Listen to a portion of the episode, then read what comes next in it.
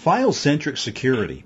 How do you protect information that is shared across and outside the organization? Hi, I'm Tom Field, Vice President of Editorial with Information Security Media Group. My pleasure to be speaking today with Chris Kniffen. He's a sales director with Seclore Technology. Chris, thanks so much for joining me today. Thank you, Tom. I appreciate the opportunity to be with you today. So, Chris, security leaders generally feel pretty good about their data protection strategies, but what do you find that they're often overlooking? Well, Tom, in essence, security leaders are comfortable with their perimeter protection of the entity, and that is that they're protecting people from coming from the outside. They're also comfortable with their data leaving the uh, the enterprise, that it's encrypted in transit. But what they're overlooking and what they're not thinking about is what happens to the data when it's received by its intended recipient. That once that data is received by the individual they want to have it, they no longer have control of what that person can do with it. So it's the next generation of security that they're overlooking. What the individuals do with the data once they have it and once they have control of it. Now let's talk about financial services. How and where do you find that financial services organizations are in fact putting sensitive information at risk? Well, um, very clearly, let's look at the, the scenario that I just gave to you, the data that is leaving the financial service um, enterprise that is being sent out to a number of collaborative portals, whether it's a loan service provider, um, whether it's a commercial uh, loan that's being sent out, whether it's um, working with various other banks to put together a syndicate. There's a number of documents that are being sent out to counterparties that the originator party, origination party doesn't have control over once it's sent. Think of a syndicate trying to put together a loan. You've got a number of syndicates, you've got documents that are being edited, you've got different versions, and a lot of different people involved in the mechanics of putting the syndicate together, and all of this data is being sent out to the individuals with no control. So that's an example of how data outside the enterprise is not being protected. Additionally, think of transactional data. Think of data that has been sent up to the board and is being shared by the board and board minutes. And it's being sent by email, it's being put on USB sticks, it's being sent through various collaborative portals, and in every case, it's not being protected once it's received by its original uh, intended recipient. That's a great general example, Chris. I wonder if we might drill down a little bit. Can you offer a specific example of how, say, a financial services organization or organizations have actually been tripped up? Well, absolutely. Let's think back to almost a year ago when Morgan Stanley had a rogue high net worth representative that was trying to sell personal data and financial data of high net worth individuals over the internet. Now the reality is that the security forces within Morgan Stanley were able to stop any transactions from actually getting out.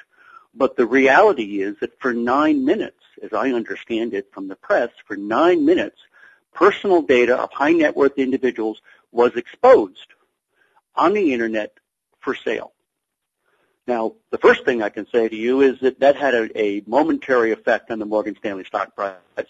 It certainly had an effect in the public domain in terms of the value of the, the reputation, the effect on Morgan Stanley from the PR standpoint. But had that data actually been sold and had it been given to uh, unintended parties, if it were not protected, there's no way that Morgan Stanley could control that. So that's an example of had they protected the, the files themselves and had an info-centric perimeter, even if that data had been sold, it couldn't be accessible. I'll give you another example there is a monetary uh, agency that we work with in a foreign country that takes in regulatory data from financial companies, insurance companies, and various agencies. And this data is highly proprietary. It's regular periodic uh, filings. And they use Seclore to be able to protect those filings when it's received inside their perimeter.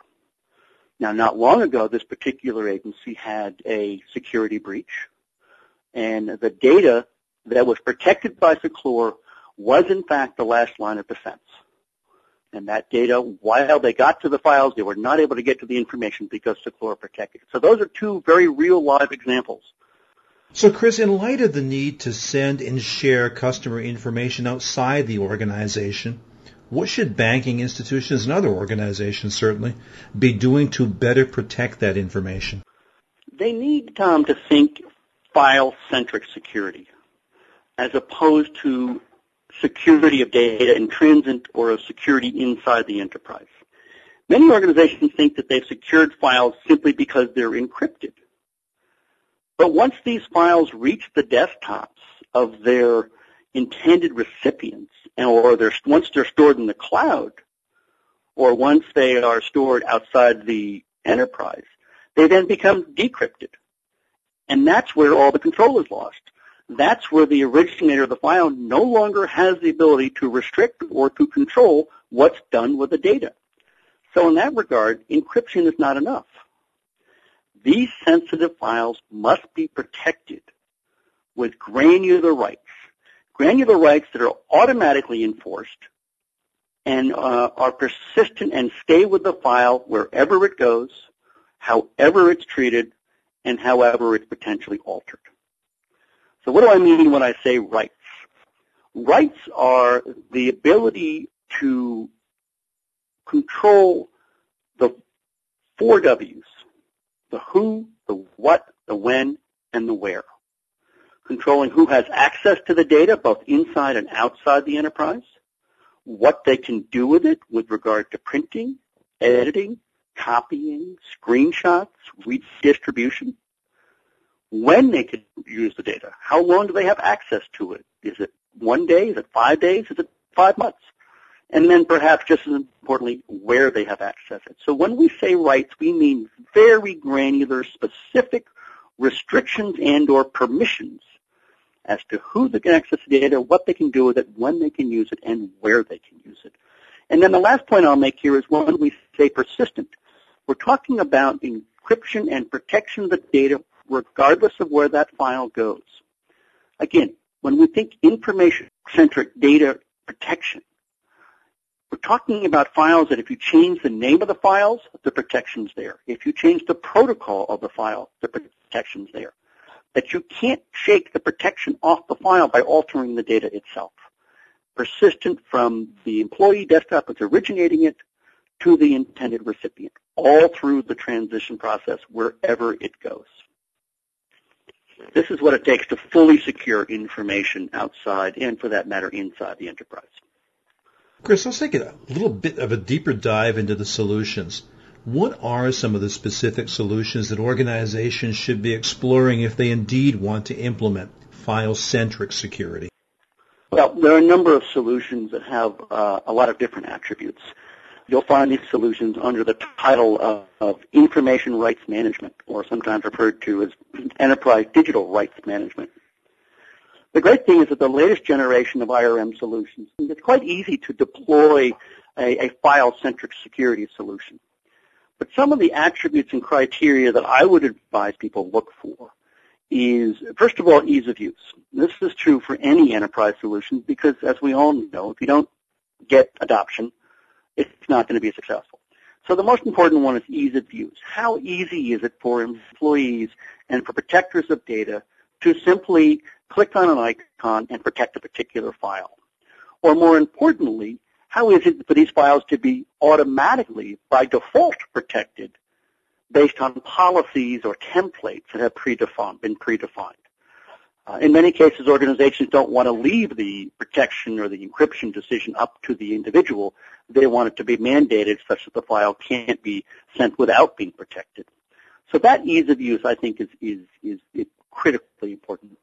On the flip side, how easy is it for the recipient to access the data that's been sent to them in a protected format? if in fact it's difficult for an individual to receive a file, they're not going to access it and then the collaborative pattern is broken down. So it has to be intuitive and it has to be easy. I might also suggest that in the organizations that are looking into this ask themselves, how easy is it for a rights management solution to integrate with the current solutions that I have in the enterprise? and not only the current solutions I have in the enterprise, but ones that I might be bringing in in two years or three years or five years. How easily do they integrate with a repository, an ECM protocol? How easily do they integrate with a DLT solution? How easily do they integrate with an SAP solution? Uh, in many cases, there are IRM solutions available in the market that have already built connectors to each of these types of enterprise solutions. And then the last thing I would suggest that, that organizations look at is ensuring that the files, when they are open in their protected format, that they open in the native application in which they are written. That Microsoft Word files open in a Microsoft Word application. That Adobe files open in Adobe applications. Because in many cases, what you'll find is IRM solutions will have the files open in a remote agent. And that prevents the ability to work in the files in their native application. So those are the core key factors. Ease of use, ease of use from the recipient, opening a native application, and for that matter, having integration with enterprise solutions that are present in the marketplace today and that might be added to the enterprise at a future point in time. Chris, we've covered a lot here in terms of giving individuals a sense of where they're at risk, what they can be doing. If we take a step back, where should organizations begin just in assessing their current risks so then they know what to do for next steps? Sometimes, Tom, in trying to, to tackle a large enterprise problem, it's easy to become overwhelmed by the, the, the, areas and you don't know where to start we recommend, and I personally, in working with my clients, recommend that we identify one silo within the enterprise that we can start protecting data. Uh, and we learn in that process how individuals will actually work with the with the software and be able to protect data and change the mindset to protecting data. One of the most common places to work for any organization, whether it's financial services or or for that matter brokerage services or even manufacturing services, one of the most common places to start is in the human resources department. Why? First of all, we have some very valuable data that relates to individuals, personal data of individuals, whether it's income verification, personal effects, uh, health data. There's some very private information that needs to be protected.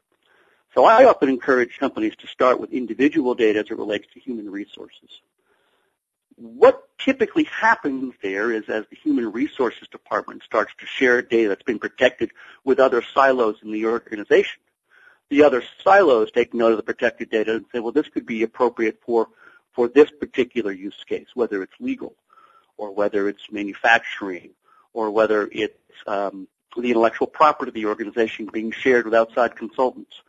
So I encourage organizations to start small, understand the application, understand the implementation and the specifics of usage, develop a learning curve, and then expand throughout the organization.